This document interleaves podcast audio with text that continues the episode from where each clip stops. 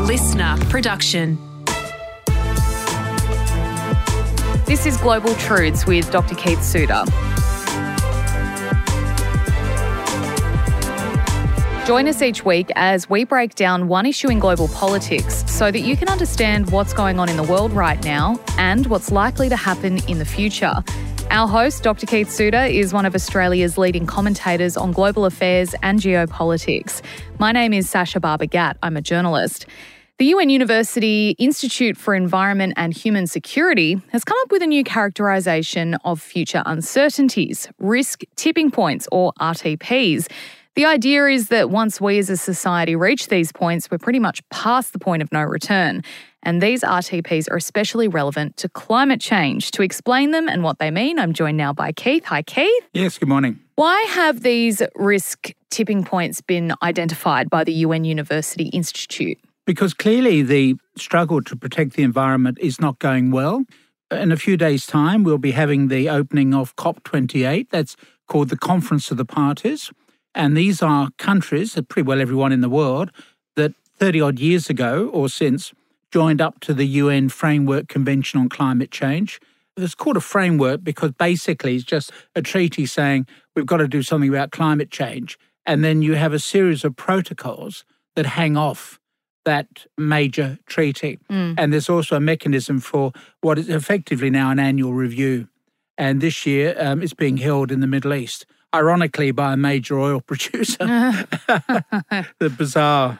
Anyway, that's what's happening. So that's COP28. So the countries, including Australia, will come together to explain what they're doing to protect the environment, particularly on the issue of climate change. So that's the background to this. Mm. Now, Hugh Williams, who works in the United Kingdom for um, a think tank called SAMI, S A M I, he has popularized this UN report as you say, it's dealing with the risk tipping points.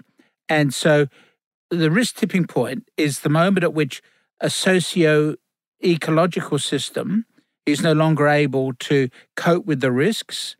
And there's then a, a risk of catastrophic impact to these systems that mm. starts to increase. So it's really taken the notion of the climate emergency, if you like, to a new level mm. in focusing on these particular problems. What I found interesting in Hugh Williams's article is the way in which he's identified a number of these uh, particular problems. I might just run through some of the ones that he's got listed here. I've got to say, it's going to be a pretty depressing program. Yeah, I thought so. the environment, you know, is just getting worse yeah. year by year. Yeah. And every COP that takes place basically has an acknowledgement that things are not going as well as what was hoped 30 years ago. So, what he's got here is this interconnected disaster risks. So, that's a report that came out just, uh, well, in the last uh, few weeks. And it identifies six risk tipping points, five of which relate to climate change in some way. And so I'll just list the ones for us to keep an eye on. One is called Accelerating Extinctions, and Australia is, is I think, the world leader here. Mm. The extinction of animals, etc., which we're wiping out at a phenomenal rate. We have a lot of unique flora and fauna in this country, and yet it's being jeopardized by this extinction that's getting underway. So the extinction is actually increasing at a faster rate. Yeah. So that's one problem. The second one is groundwater depletion. So this is when the water table in a given what's called aquifer. So an aquifer is an underground lake. Mm-hmm. So we've got a huge. At one point, it was thought to be the world's largest, but I think we've now been overtaken by one in Latin America. But to the west of where we're seated, on the other side of the mountains, the Blue Mountains, or the Great Dividing Range, where, depending on where you are with this mountain range, there's a huge underground lake.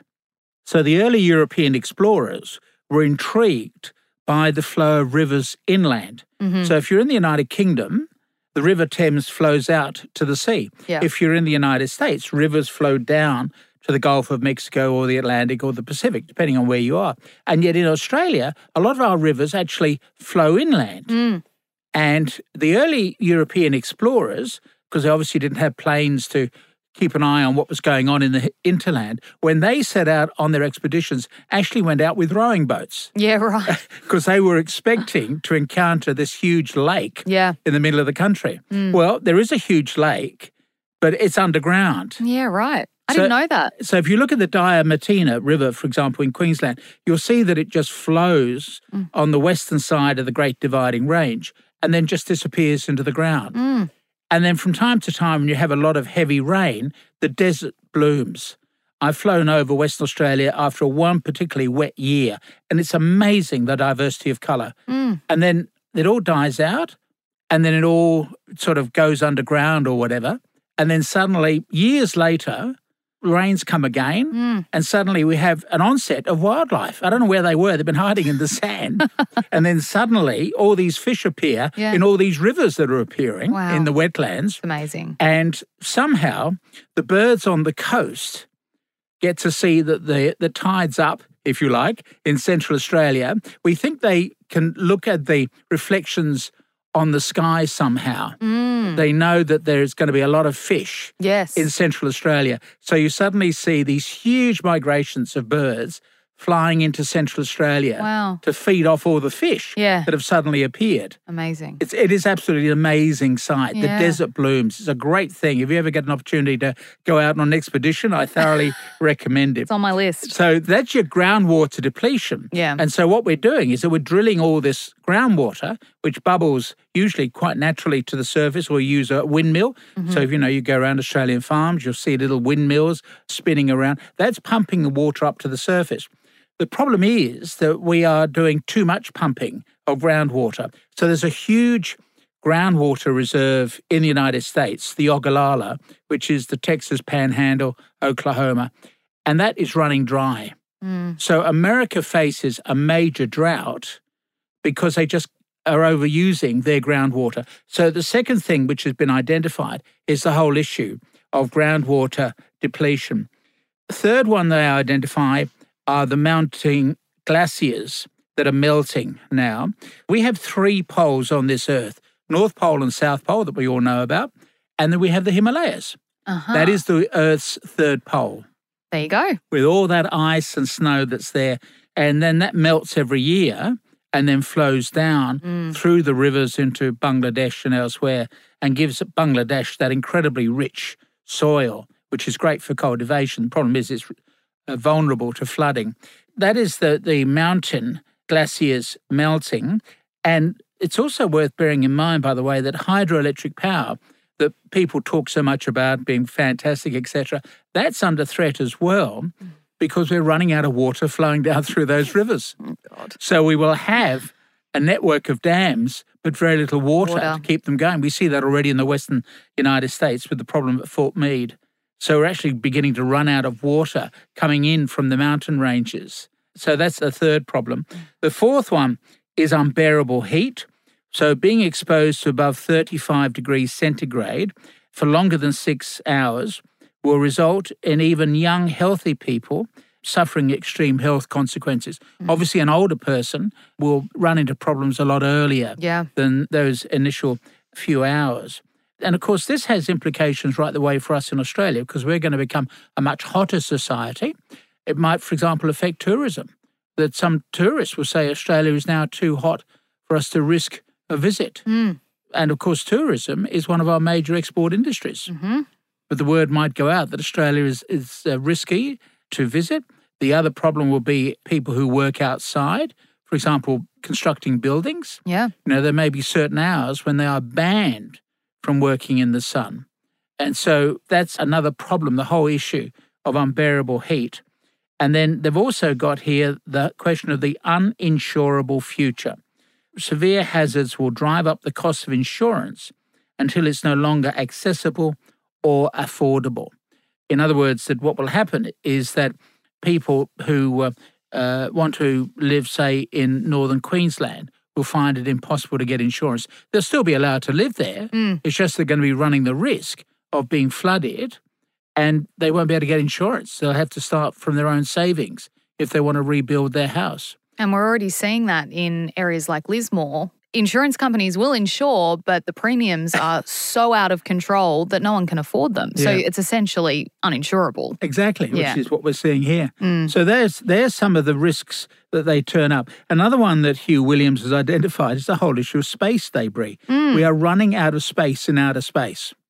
When you look at a, a diagram of all that's floating above our heads, it is quite amazing with all the little fragments, including even just little chips of paint. Yeah. You know, a fragment of paint, for example, hitting your satellite can wreck it Mm. because of the speeds at which they're traveling. He says there is a when there is a critical density of objects in orbit around the Earth, such that one collision between two objects can set off a chain reaction, it will cause our orbit to become so dense with shrapnel that it becomes unusable. So that means that the use of your mobile phone through these satellites will just conk out. Mm. Trying to use MasterCard or whatever will just simply not work because you get one satellite hitting another, it shatters, becomes shrapnel, and then you get a chain reaction as that shrapnel then decides to hit other satellites. Yeah. So we bring down that entire orbital system that's around our heads. Very difficult to repair that. So these are some of the risks that are now being identified.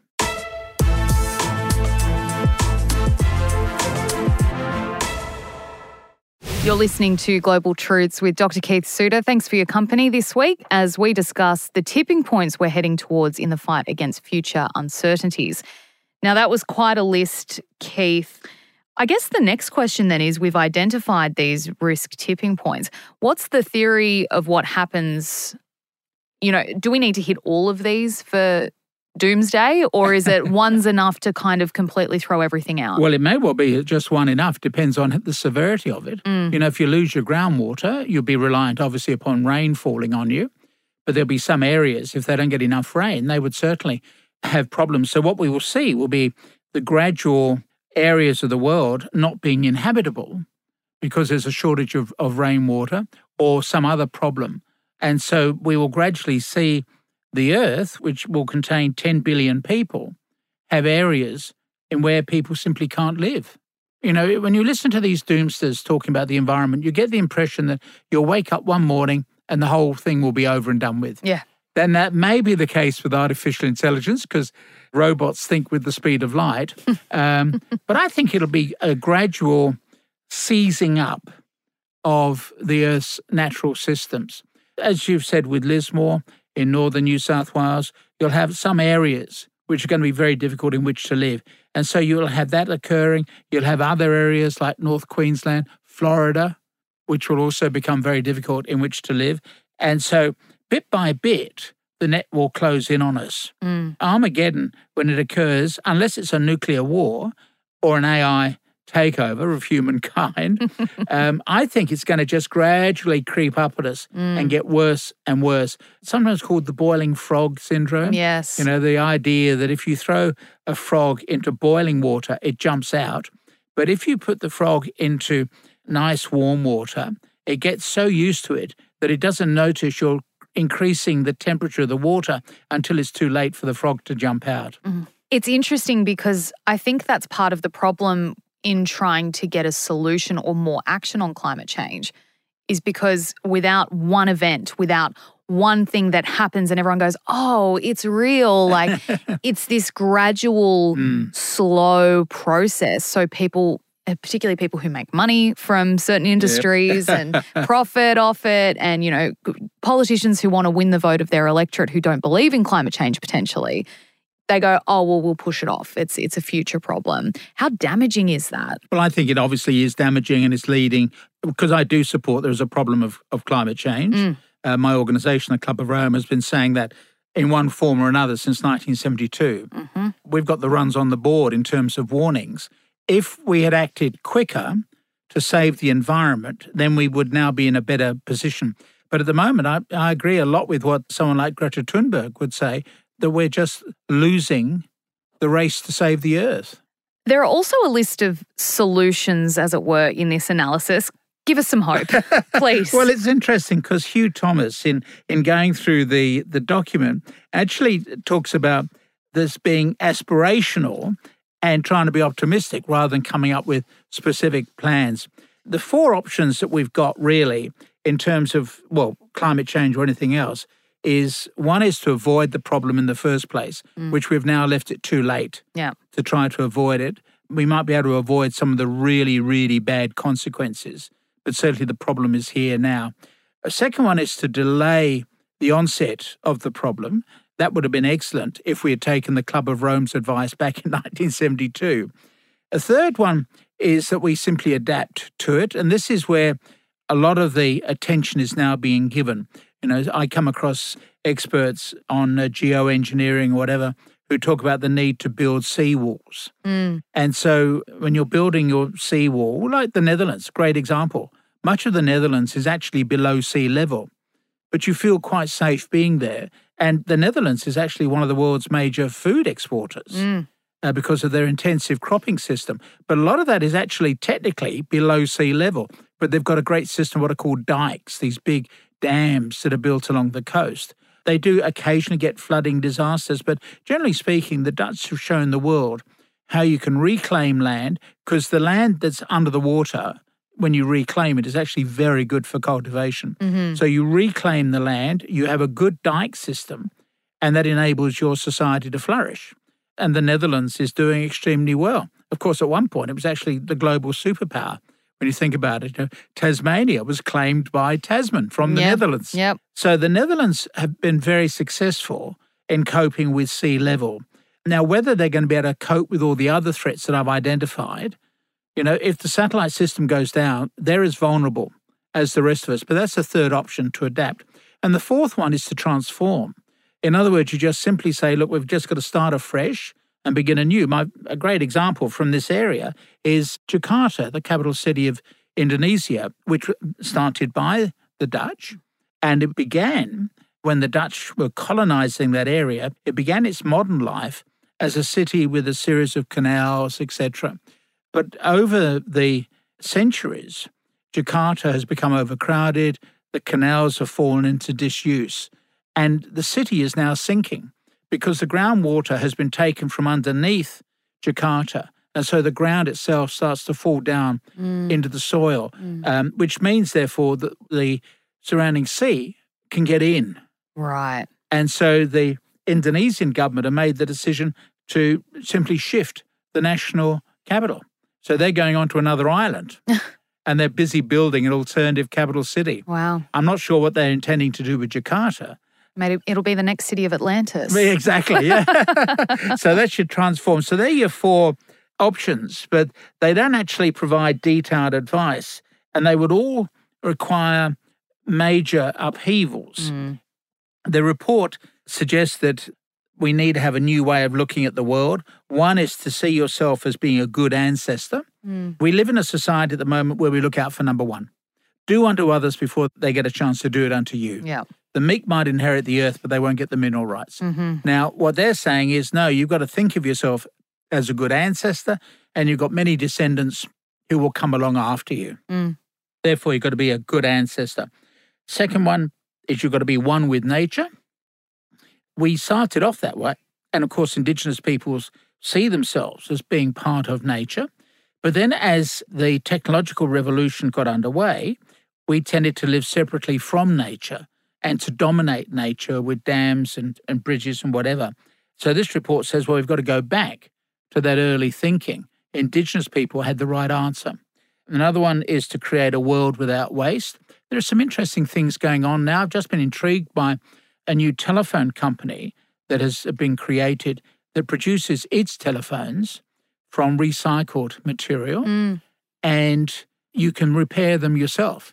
Remember the, the great failure with mobile phones? Mm-hmm. It's that you can't repair them. It breaks and you throw it out and get another one. Exactly. Yeah. And you get some people who want to buy a new iPhone every year. Yeah. Every time a new one comes out. Yeah, It's consumerism. exactly. Yeah. So you've got to get away from that mindset. Bad news for Apple, Mm. but that will be one way of saving the world. Cultivate a global neighborhood. In other words, to see yourself working with other countries. Yeah.